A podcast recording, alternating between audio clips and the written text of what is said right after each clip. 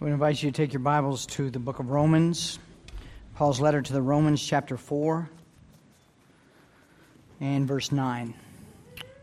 Romans 4 9.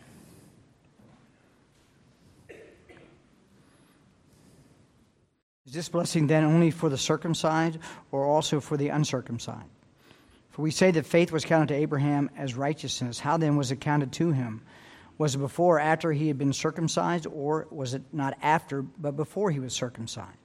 He received the sign of circumcision as a seal of the righteousness that he had by faith while he was still uncircumcised. The purpose was to make him the father of all who believe without being circumcised, so that righteousness would be counted to him as well and to make him the father of the circumcised, who are not merely circumcised, but also who walk in the footstep of the faith that our father Abraham had before he was circumcised. For the promise to Abraham and his offspring that he would be heir of the world did not come through the law, but through the righteousness of faith. For it is the adherence, for if it is of the adherents of the law who to be the heirs, faith is null and the promise is void. For the law brings wrath, but where there is no law, there is no transgression. That is why it depends on faith in order that the promise may rest on grace and be guaranteed to all his offspring, not only to the adherent of the law, but also to the one who shares the faith of Abraham, who is the father of us all. As it is written, I have made you the father of many nations, in the presence of the God in whom he believed, who gives life to the dead and calls into existence things that do not exist. Father, thank you so much for your word, and may you help us to take these truths and to understand them and to apply them.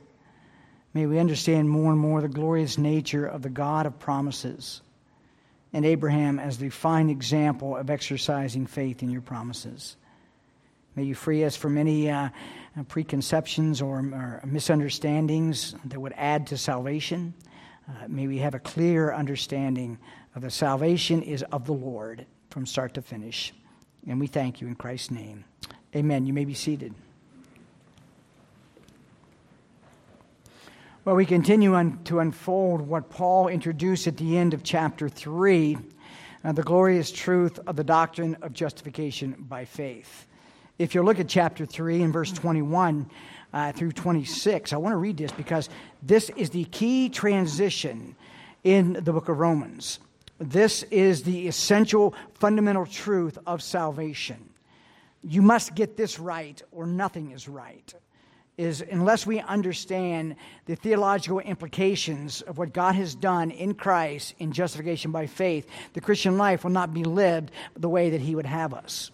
And this is what we would read in verse 21 of chapter 3. But now, but now the righteousness of God has been manifested apart from the law, although the law and the prophets bear witness to it. The righteousness of God through faith in Jesus Christ for all who believe. For there is no distinction. For all have sinned and come short or fall short of the glory of God, and are justified by his grace as a gift through the redemption that is in Christ Jesus, whom God put forward, forward as a propitiation by his blood to receive by faith.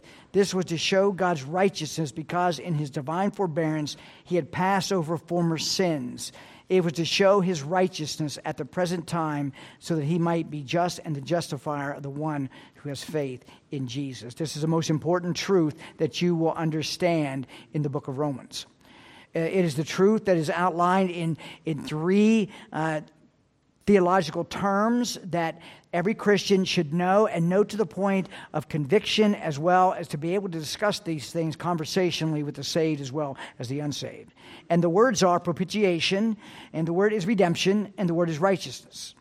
And those are big words, uh, big truths uh, and transforming truths. So if you're a Christian and you've been a Christian for any length of time and you're not quite sure what propitiation is, please see us. We'll, we'll guide you to right resources. Is to understand that this is the key passage that opens up the book of Romans.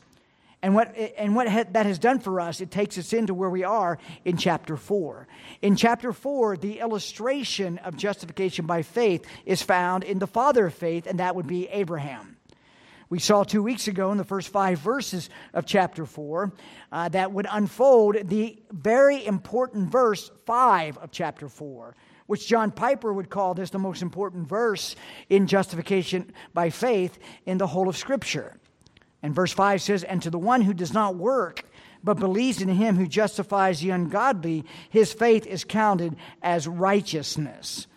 And so, as we look at the theological uh, mountains or the high peaks in Romans, let's understand that that is to equip us on the mountaintop so that we come down into the valley of everyday life and that we live these out.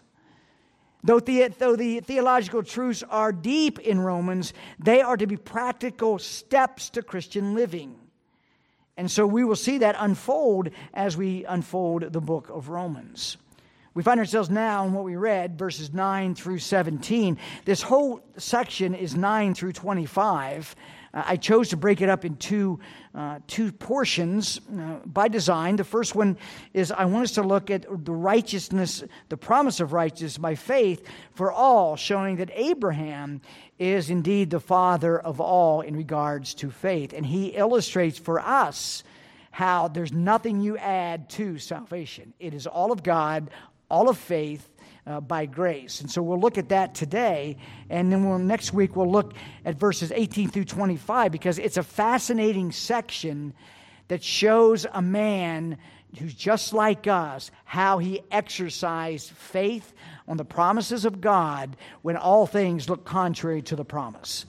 And you will find in your own life that that's true. That sometimes your circumstances have gone south. Sometimes it doesn't make sense what God has called us to do. You may scratch your head. Well, Abraham gives us an example of by applying the promise of justification by faith into practical Christian living.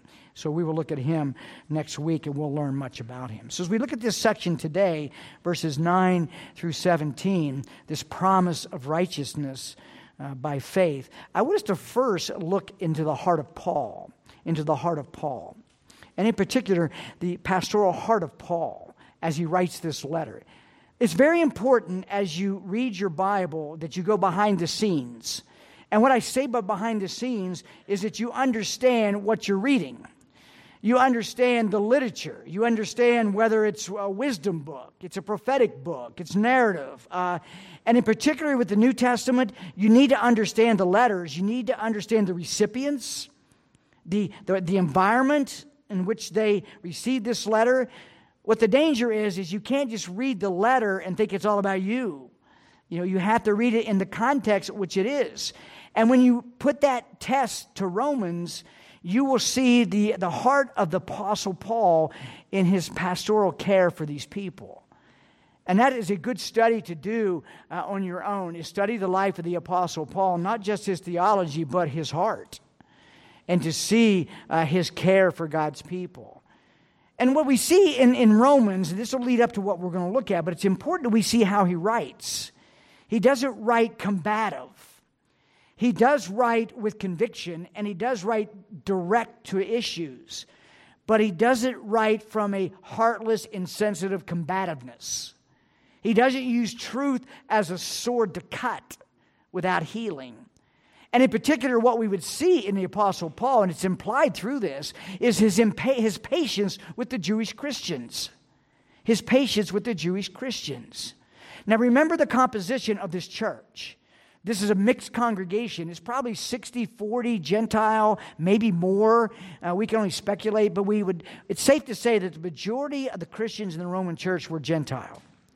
Is that uh, Claudius had expelled the Jews uh, from AD uh, 49 to 54. And so the Jews are just coming back in 54. The letter is written in 57. So there's been this three year period that they're coming back and mixing into the church. Paul was keenly aware of the mixed congregation and the potential powder kegs of disunity as a result of that.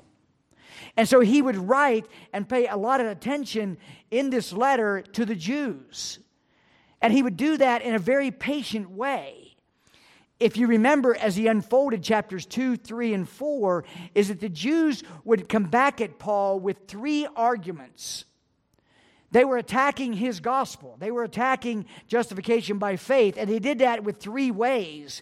And Paul was very patient in dealing with every one of them. And the first one is that they came to him with the argument that works matter works matter in salvation? Well, he would defeat their argument in Romans chapter 3, verse 27 through chapter 4, verses 1 through 4. So the Jews would come and say, well, if it works isn't required, then surely circumcision must. There must be ritual, there must be tradition, there must be something that adds to Paul. This can't be. And Paul, in his pastoral care and patience, he would not only handle them well with works, he would also defeat the argument of circumcision in verses 9 through 12 of chapter 4. And he did that also, and we'll see that again in chapter 3. So the Jews would then come and they would say, Well, well excuse me, if it's, if it's not works, if it's not circumcision, then surely keeping the law must matter, Paul. And Paul would come in Romans chapter 3, 19 through 26, as well as verses 13 through 17 in Romans 4, and he would defeat that argument um, by showing faith in the promise. So when we look at Paul, it's important that we, we see his heart, because he doesn't come with dogma without compassion. He comes with pastoral care, very patient with the Jews. We also find that um, his pastoral heart was in his commitment to unity, his commitment to unity in the church. Though he addresses potential Jewish problems, he's impartial and he wants this church to thrive in unity. Yes, he will address the Jewish problem. But if you would go through and circle the how many times that Paul uses the word all in referring to everyone in the Roman church, in the mixed congregation. If you circle the word all, it appears in 15 of the 16 chapters. Paul would include everyone in his instruction while simultaneously knowing that the mixed congregation has potential that he must address from the Jewish community. And he would address the Jewish community again in Romans 9 where they had the misconception that their privileged position uh, would, would put them above the Gentiles. In Romans 9, he would say, Now, wait a minute, no. It's all of God's sovereign election, and it includes Gentile and Jew. And then he would also address in Romans 14, which would extend beyond the Jews, the need not to judge, but to show impartiality and not to cause others to stumble. So I hope that you see his heart. He wasn't just coming as a teacher with knowledge of theology of justification and faith. He was coming as a pastor who taught justification by faith with a deep concern and love for his people. And it shows again in his, um, his commitment to unity and his patience with the Jewish Christians. And as I was reading Romans, and I was thinking, well, how would Paul promote unity? Well, we get, uh, we get one way, it happened in chapter 1, and that was his commitment to mutual encouragement his commitment to mutual encouragement. He says in Romans chapter 1, verse 11, For I long to see you, that I may impart to you some spiritual gift to strengthen you. Now, it's easy to be a teacher or a preacher, and it's all about giving to you and, and, and, and not overly interested in receiving from you. That's dangerous. Is preachers and teachers cannot always be on the output. They have to have input. And they have to have input even from the sheep. And so Paul was keenly aware of this. He would say, I want to come to you to strengthen you. And then he says this, that we may be mutually encouraged by each other's faith. How much would that have promoted unity among the Christians in Rome to have the esteemed Apostle Paul write a letter and say, I'm coming to you and I'm going to encourage you, but you need to understand, uh, understand something. I'm going to be encouraged by you. The youngest of Christians in that Roman church would have thought, wow, I can have an impact in the great apostle's life by his own words. That would have promoted unity. The second thing that I think we see from Paul that promoted unity was in chapter 12, where he says, If possible, so far as it depends on you, live peaceably with all. Paul would say, You go to the, the, to, the, to the lengths of the earth the best as you can to maintain peace. And if it doesn't happen, you can stand conscience free that you did everything you could to maintain peace. And then finally, I believe that we have his pastoral heart to maintaining unity in the church, in the Roman church, was his exhortation to the high priority of love. Of love. He would say in Romans 13 8, Owe no one anything except to love one another. For the one who loves one another has fulfilled the law. Now, this doesn't tie in directly to Romans 9. I'm sorry, Romans 4 9 through 17 and Abraham's example. But the teaching comes alive when you see the instruction bathed with pastoral care. That when you see the pastor's heart as he speaks to them, as he writes to them, it, it helps us and it shows us, you know, the heart of the great apostle. And then when it comes to maintaining unity, those three things apply to us commit to mutual encouragement, exhort to be at peace with one another, and live with a high priority of love. All right, let's move now into verses 9 through 17. Now, this would address the second, um, the second argument of the Jews. They already, he already said the works is not going to do it, so they, that, that's done. Paul has addressed the Jews, their argument. Now uh, he's coming to uh, the issue of circumcision and the covenantal sign of circumcision. These Jews would now say circumcision matters. You say, Paul, works doesn't matter, but circumcision certainly does. It is a covenantal sign. Now, this was something that wasn't new to the Apostle Paul. The Judaizers in, in Galatia had already, had already uh, caused much havoc. These, uh, these hostile Judaizers had brought that into the Galatian church, and it was causing troubles among the new converts.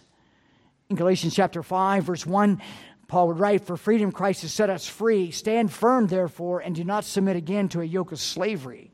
Look, I, Paul, say to you that if you accept circumcision, Christ will be of no advantage to you. Notice the emphatic position he takes. He says, Look, I, Paul, a Jew of Jews, I'm telling you, it does not count. So, very emphatic as he tries to correct this error in the Galatian church.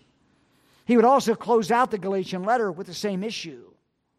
And I saw what a wonderful contrast he is making. He is distancing himself and Christians from the effect of the gospel through the cross and the ritual of circumcision. He would say this in Galatians 6. See what large letters I write to you with my own hand. It is those who want to make a good showing in the flesh would force you to be circumcised and only in order that they may not be persecuted for the cross of Christ. We already see the poles uh, that are different. For even those who are circumcised do not themselves keep the law, but they desire to have you circumcised that they may boast in your flesh. But far be it from me to boast except in the cross of the Lord Jesus Christ, by which the world has been crucified to me and I to the world. For neither circumcision counts for anything nor uncircumcision, but a new creation. And that's exactly his argument for the Romans, for the Roman Jews. But when, when, when Paul writes this to Rome, he's writing to these Jewish Christians who are real, they're genuine. And he wants to show them the purity of the gospel and the justification by faith alone, in God alone, is the only way to be right with God.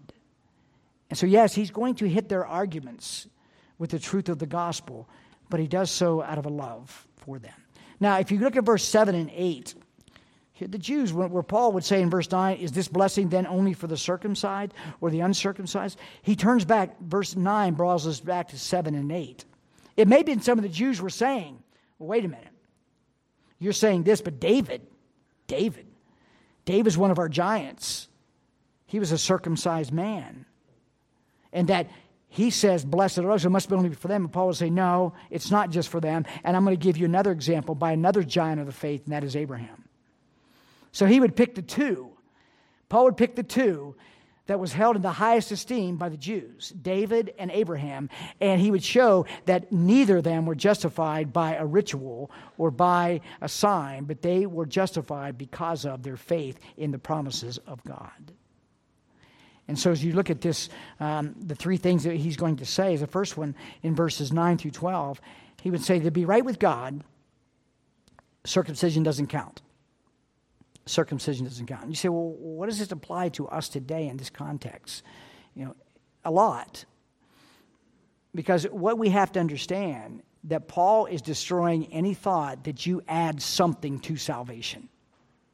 Is that you add something to salvation whether it be works, whether it be a tradition, whether it be a ritual, whatever. Paul is making it very clear. And we need to be very clear on that as well, because there are so many people, as we saw in Sinclair this morning in the ABF class. He says generally people think that they're good, and that's true. Even in the world that we live in, people have generally think they're good. They don't see themselves as totally depraved sinners. And so you say, well, uh, circumcision issue isn't an issue with us. No, it isn't. But there are other things that are issues with us. And we got to be careful that we're not adding to. And the Jews would say, no, no, this, this matters. Let's look at verse uh, 9. Is this blessing then only for the circumcised or the, also for the uncircumcised? For we say that faith was counted to Abraham as righteous. How then was it counted to him? Was it before or after he had been circumcised? This would have been a very powerful question to present before them. In the power of simplicity, and that's a very important thing for us, in the simplicity, Paul would bring them face to face, face to face with Abraham in his state of being uncircumcised. He would go on. It was not after, but before he was circumcised. He had received the sign of circumcision as a seal of the righteousness that he had by faith while he was still uncircumcised. The purpose was to make him the father of all who believe without being circumcised, so that righteousness would be counted to them as well. And to make him the father of the circumcised, who are not merely circumcised, but also who walk in the footsteps of the faith that our father Abraham had before he was circumcised. So the first the first truth that he would emphasize again to these Jews and to the Gentiles, because this would encourage them too. Imagine being a young believer and you have the Jews uh, coming down upon you and say, Yeah, faith in Christ, that counts, but you got to be circumcised. That's what happened in the Galatian church. How discouraging would that be to a young believer? And how encouraging is it, discouraging it is to a young believer when we place upon a young believer expectations and requirements that are not God given? And we can, we can weight, weigh a new Christian down. I, I, I think Dr. Martyn Lloyd-Jones was right on this. When you get a new convert, he says the worst thing you can do is try to get a new convert busy in church business. Now, I understand we're all called to serve, but the doctor's point was is that you need to nurture that new baby. You need to nurture that person in Romans 3 26 through 31. Understand what salvation is, understand theology, understand the truth of the Christian life, understand union in Christ. You know, get them to understand what it means to be a Christian, and then watch how God uses them in service. But if you just employ a new Christian in service, is that you can fuel pride, you can create a critical spirit in that person, and you can find yourself doing much damage when you think it's discipleship, and it really isn't. And so, in this issue of circumcision, it does apply to us. Is we don't have anything to add to, and we want to keep this simple. Well, what was circumcision? You know this from the uh, Jewish perspective. We all, all the way back to Genesis 17, and I won't have you turn to it. But in Genesis 17 11, the words of the Lord to Abraham about this, this ritual. He was 90 years old. God has given him the covenantal promise that he would be the father of many nations. And he would say this in Genesis 17 11 You shall be circumcised in the flesh of your foreskins, and it shall be a sign of the covenant between me and you. Okay? That's, that's fine. That's the establishment of the covenantal sign of the promise. That's fine. But the Jews would say that you have to be there. And Paul would say, okay, this is it was purposeful. It did matter and circumcision did matter. It was a big deal. He says but paul would say listen you don't need, you didn't understand something. God declared abraham righteous before that. It happened before that. In fact it happened 14 years before that. In genesis 15 6 we read and he believed the lord and it he counted to him as righteousness so there's a wide gap. It creates an impossible problem for the Jew. Is it Abraham is already declared right before God simply by faith. And so the Jew can't fast forward and say, hey, it's circumcision matters. You can't be right with God. And Paul would say, wait a minute. This happened a long time ago. Now, the purpose uh, of, of Paul defeating the circumcision argument is to show, as we would see here in verses 9 through 12, well, we won't read it again, but what was the purpose was to show that he was going to be the father of faith for all. That he was going to be uh, the example of justification by faith that applied to Gentile uncircumcised as well as the Jew who was. And so, so the whole issue is God is, is really issuing in uh, the new covenant family and using Abraham as the example that says, Jewish people, you've got to lay aside these rituals, you've got to lay aside these efforts and understand that your great patriarch, so to speak, Abraham, he was justified with God long before you instituted the covenantal sign of circumcision. I think this is uh, interesting that Paul, in verses 29 and 31 of chapter 3, he already addressed this. He says in 30, since God is one who would justify the circumcised by faith and the uncircumcised through faith, do we not overthrow the law? No. But in verse 30, he's already addressed this. Here's his patience. I'm thinking, listen, I've already told you this once. Why do I got to do it again? Why do I got to tell you again? And so often I wonder if that's the way I act. What do you mean? You're doing the same thing over again? Why? I told you once. Why? Why do you got? Why you got to have it again? I think there's a good lesson here for teachers, preachers, and Christians, and even parents. Repetition matters. Repetition matters a lot. You learn a lot by repetition. And repetition is so important. And so Paul is basically repeating his same thing in chapter 3 he is in chapter 4. And so repetition is how you learn. And that's why if you're going to renew your mind, where Paul would say in Romans 12, which is the first application of the doctrines, he says, Be transformed by the renewing of your mind. You know how you renew your mind? By having the Word of God repeatedly put into your mind. Over and over and over, the saturation of the mind with the Scripture, so that you bleed Bible, as John Bunyan was, was known to, uh, uh, was characterized as. And I find that repetition, you know, it can sometimes be boring, very boring. For instance, if you commit to memorizing verses, it's not the hard part isn't memorizing the verse. The hard part is review. Is going back over and over and over, the discipline of over and over. That can actually, it just gets so monotonous. But I want you to think about this. Paul uses repetition often. And repetition is a wonderful way to learn. When I, when I was in the Navy, uh, every, while we were in port, which was rare, when we were in port, Six days a week, we had fire drills, import fire drills. I hated them. I mean, you work all day and you're on the ship on, on, the duty section and you know the fire drill's coming. It's usually right after the evening dinner and it lasts for two hours.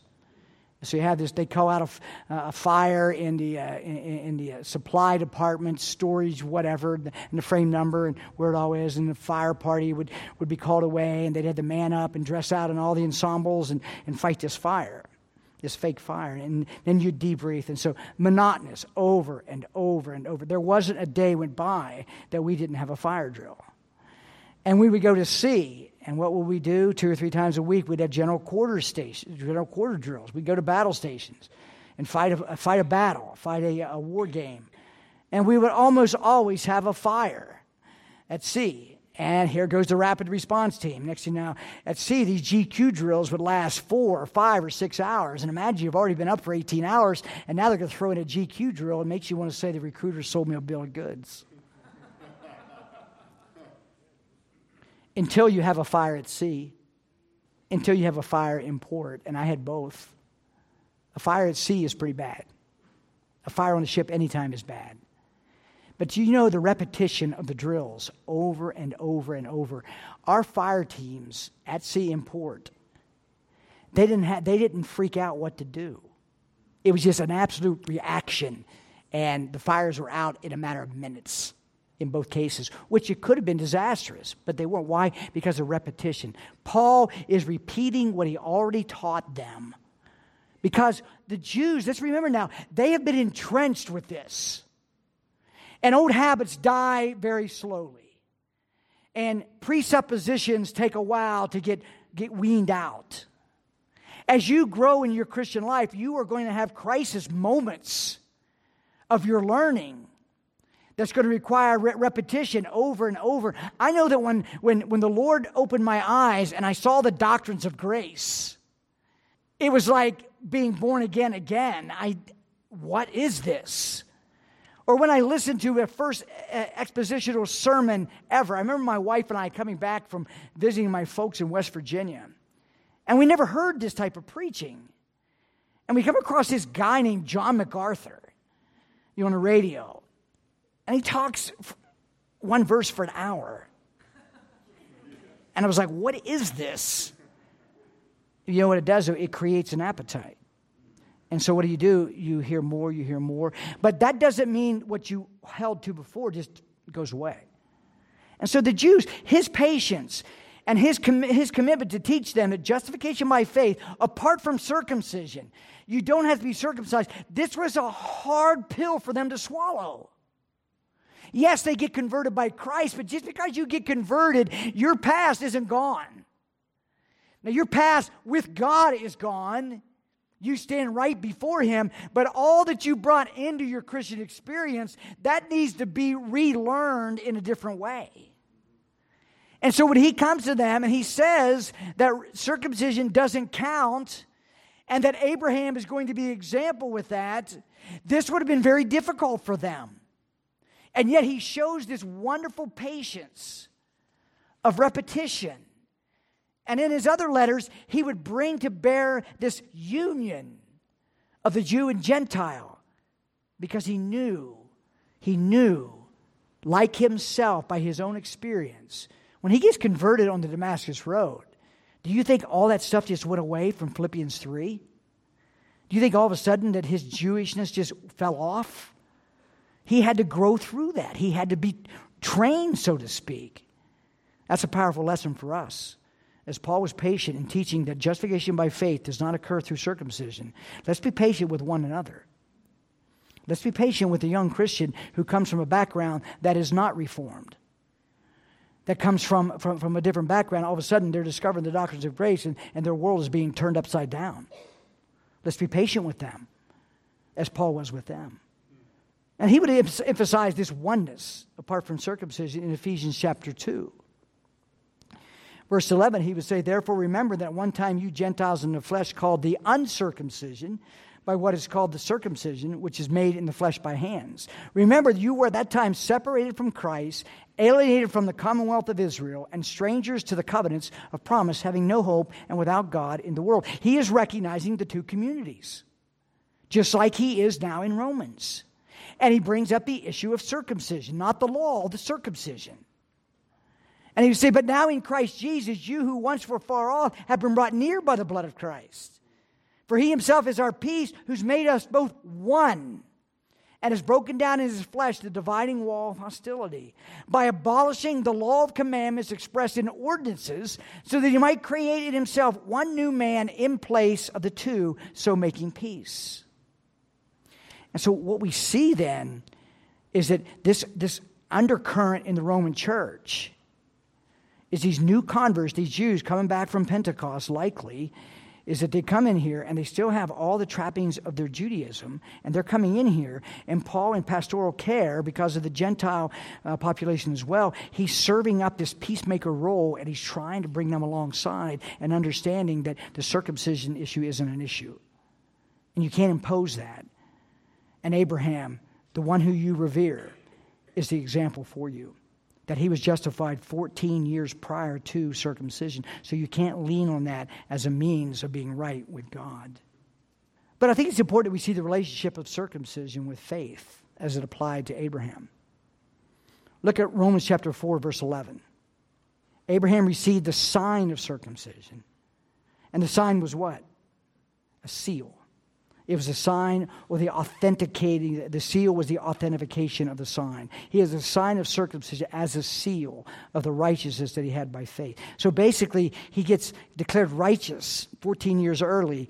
The covenantal sign of being righteous by faith was circumcision, and they missed that. They didn't understand that. This was the sign. For Abraham, the external sign of circumcision was the seal authenticating what had occurred to him in the past. When I, th- when I read that and I, I, read some, some good people on this, it kind of it really changed my perspective. See, they looked at circumcision as a works to be right with God. God declares circumcision is a sign of the seal of righteousness by faith that was already declared 14 years earlier. And when it comes to seals, they're very important. Very important in the New Testament. It goes back to the idea of a king the king and his ring. When a ring issued a decree, when a king would issue a decree at the end of a document, he'd put wax on the paper. He took his ring, he pressed down into the wax. It became the seal of authoritative authentication. Did you know, as a Christian, we've been given a seal as well? Did you, did you miss, miss the, the circumcision? Well, not a work. It was a sign of the seal of justification by faith. For us, we have a seal Ephesians chapter 1, verse 13 and 14. Paul ends that very long sentence on all the blessings of, of, of what we have in Christ redemption, forgiveness, adoption, election. But in chapter 1, verse 13, he says, In him you also, when you heard the word of truth, the gospel of your salvation, and believed him, were sealed with the promised Holy Spirit, who is the guarantee of our inheritance until we acquire possession of it. In the same letter, Ephesians 4:20, he would say, Do not grieve the Holy Spirit by whom you were sealed for the day of redemption. Do you know what that sealing means? The King of Kings has taken his ring and he has placed upon our salvation the in the wax he has placed upon us the authenticating authority that is done once and for all and that that seal will never be broken that seal will never be lost. And so as we see, we see that the Jews were, were missing the point of that. We move into the new covenant and we, seal that, we see that God has placed the, the seal of his spirit within us that authenticates our salvation. And you might say, well, how do I know I have this seal? It sounds really good. Paul says you're sealed into the day of redemption. How would I know that I'm sealed? Perhaps you struggle with assurance of salvation. Sometimes you know, we sin, we fall, we get our eyes off Jesus, and doubts come in there, and fears, and all that. How would we know? How would we know that we're sealed so that it will never be lost, ever? Well, we could spend weeks on a series on the assurance of salvation, and we probably should. But here's a couple. Is it how do I know I'm sealed by the Holy Spirit? Number one, look in your life and ask yourself, do you have godly desires more than you do ungodly desires? Has God placed within you godly desires for the spiritual things of Him? Do you yearn for His Word? Do you yearn for heaven? Do you yearn for Christ? Do you yearn for prayer? Do you yearn for God's people? The natural person has zero desire in any of those things. And so you can know you're, you're sealed by the Holy Spirit by asking, do you have holy affections or holy desires? Another way that we can tell uh, that we are uh, sealed is our attitude towards this book. Our attitude towards this book. Do you sometimes take your Bible and perhaps clutch it and thank God that He's given you His Word? Has there been times that you've read your Bible and you ran out of time and you were sad that you had to close your Bible? Isn't there times that this word, not just to gain knowledge, but this word has become so precious to you that you find pages that are tear soaked when you've been in the book of Psalms and you see the laments of David and you can say, Oh, that's me. That's me. And perhaps that you've, you've been going through suffering and you're not doing very well. That instead of being a praiser, you're a complainer. And so, do you run to the, to the accounts of Jesus? Do you find yourself opening up the Bible to the upper room discourse and you see the Savior in his last days showing tremendous love for his disciples, and then you walk through and you observe Gethsemane and you observe the scourging and you observe the crucifixion and you find yourself at the foot of the cross looking up and you say, That's for me? How do you know that? Because of this. And how do you know this? Is that because of the Holy Spirit. And so you can know you're, you're sealed. The Jews obviously knew they were sealed, but they just had a misunderstanding of, this, of, the, of the seal of the, of the covenant. They understood because of the physical, uh, external sign of circumcision, which Paul destroys with Abraham. But for us, our sealing is internal. It's internal that manifests itself in holy desires and affections and our chief attitude towards this book. If you can go days without this book and it doesn't bother you, I think you should question yourself. Because this is life. This is life. And we go to this book for life. But we go to this book to go and find the one who justifies us by faith.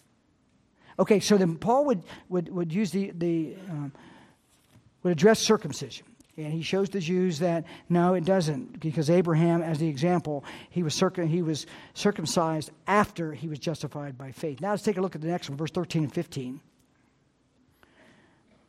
Here was the, here was the final argument by the Jews. They had spent a lot of time arguing with Paul about works.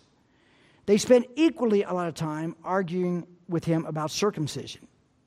They have one last gasp. They got, all they got is one thing left, and that is the law. And in verse 13, for the promise to Abraham and his offspring that he would be heir of the world did not come through the law, but through the righteousness of faith. Do you see the simple power of Paul's words? Like he did circumcision, very straightforward, very direct, not open for interpretation, straight as an arrow, straight to the heart of the argument, saying circumcision doesn't count. And, and guess what? No one is made righteous by the law. Verse 14 For it is the adherents of the law who are to be, be heirs. Faith is null, and the promise is void. For the law brings wrath, but there is no law where there is no transgression. Like Abraham being justified by faith prior to the covenantal sign of circumcision, he was also justified hundreds of years prior to the law of Moses being given. So that couldn't have happened. Jew, you can't say the law is necessary to be made right with God because Abraham was not only declared righteous before God prior to circumcision, but he also was declared righteous before the law was even in play. Hundreds of years. So then the argument could very well be, which is so wrong, is that, and that wouldn't have been the Jewish uh, position. They said, well, then what's the use of the law? It serves no purpose whatsoever. We're justified by faith. I don't need circumcision. The law doesn't matter. Let's toss it out. Let's just take the Old Testament and just sever that thing and throw it away. Paul doesn't say that because in verse 28 and 31 of Romans 3, he would say, for we hold that one is justified by faith apart from works of the law, or is he God, the God of the Jews only? Is he the God of the Gentiles? Yes, the Gentiles also, since he is one who will justify the circumcised by faith and the uncircumcised through faith. And then he says, Do we then overthrow the law? And the answer is, Paul says, by no means. That's strong language. We'll address that again when we get to chapter 6, by no means. Paul says, we don't throw the law away. In fact, is there is no effective gospel preaching without law. You got to have law. The gospel is not the gospel without the law. That's an inseparable, that is an inseparable marriage, and it's a marriage that is in harmony. It's in contrast when it comes to being justified, but it's in harmony. Because what is the purpose of the law? The, the law is to show us we got a problem. As we saw in, a, in, in the ABF uh, um, section, what brought Paul to his knees? The number one thing that Paul lacked, and Ferguson brought this out quite well, is the number one thing that Paul last, lacked in his religious life was sin consciousness. He did not have sin consciousness. So you can't say, I asked Jesus into my heart and I'm a Christian and you have no sin consciousness. That's not conversion. There has to be some degree that you know you know that you're in a bad condition and you can't fix that because the law has come down upon you in its thundering, uncompromising manner and showed you that you are a sinner and you can't fix that. And Paul is saying to the Jew, the law's not going to get it done. He says in verse 15, For the law brings wrath. For where there is no law, there is no transgression. So, the purpose of the law, as Galatians would tell us, it is a schoolmaster to bring us to Christ. And so, I need thou shalt not covet to show me that I've committed the sin of covetousness. It's interesting that if you look in verse 15, Paul would use the word transgression. He doesn't say there's no law, there is no sin, nor does he say there is no iniquity. Now, all three of these words def- define the total depravity of man. Transgression, iniquity, and sin is what we are. But he only pulls out one transgression. David, in his great confession in Psalm 51, he would use all three. In uh, Psalm 51, verse 1 and 2 says, Have mercy on me, O God, according to your steadfast love, according to your mercy, blot out my transgressions, wash me thoroughly from my iniquity, and cleanse me from my sin. David was given a keen, was given a keen awareness by God of the total depravity of his person transgression, iniquity, and sin. The word transgression means crossing a forbidden boundary. The word iniquity means perversion, and it points to our nature. Sin means falling short of a, of, of a mark. Paul would choose the word transgression, crossing a forbidden boundary. Why? because the, the Jews were all, all about boundaries. They were all about these laws, these straitjacket laws. And Paul would say, you know what, that, what, what the law does? The law brings wrath because the law reveals transgression. It reveals that we've crossed a boundary. And what is the boundary? In Paul's life, it was, Thou shalt not covet. And in your life, it could be a different command. But whatever it is, the law comes to you in its power to show you that it's not by the law that you keep that you're just, justified before God. Law shows you that you're not. And it establishes the need for Christ. And then finally, finally, and when I say finally, I really mean finally, verse 14 through 17. Justification is not by, it's not by circumcision. It's not by the law. It's dependent on promise. Promise by grace obtained through faith. Verse 14, for, it is the, for if the adherents of the law who are to be the heirs, faith is null and the promise is void. As I told you that law and gospel are an inseparable marriage, they're not in harmony, but they are married. Promise and faith is a happy marriage. Promise and faith is an inseparable, happy marriage. Because our faith is rooted in what? It's rooted in promises. And he would, verse 14, for it is the inheritance of the law who are to be the heirs. Faith is null and promise is void. For the law brings wrath, but where there is no law, there is no transgression. That is why it depends on faith in order that the promise, notice how faith and promise are, are, are linked together throughout this. And look in your Bible and you'll find that's true that promise may rest on grace and be guaranteed to his offspring, not only to the adherent of the law, but also to the one who shares the faith of Abraham, who is the father of us all. He's opening the gateway here and saying, Gentile and Jew, here is the treasure chest of promises. And it begins with the promise of all promises. You can be justified, made right before God, clearly by his work on the cross by his son. If faith is voided, the inheritance is earned by obedience. And if that was possible, you would get to heaven, and you know what happened? You would boast. I made it. I made it. You're going to be able to say that if you're a Christian. You're going to say, I made it. Thank you, Jesus. But if it's by the law, you're going to say, I made it. And you're going to look around and you're going to say, Well, I didn't think they were going to make it. Because then you'll become a Pharisee and you'll look down on other people. But I want to close this out by looking at, you know, the richness of this, the richness of promises. And we'll look at Abraham exercising that next week, which will be a wonderful, encouraging study for us. God has ordained everything from the start to finish in the Christian life is to be by faith in his promises. In Hebrews chapter 6, we are told that he rewards those who believe he, he exists and trust him. God wants to be glorified by the exercise of faith, not in our obedience, but faith in his promises. It's his promises. It's the amazing grace of his promises that bring, as he would say here at the end of, uh, uh, of, of verse 17, it's the, it's, it's the grace that brings the dead alive.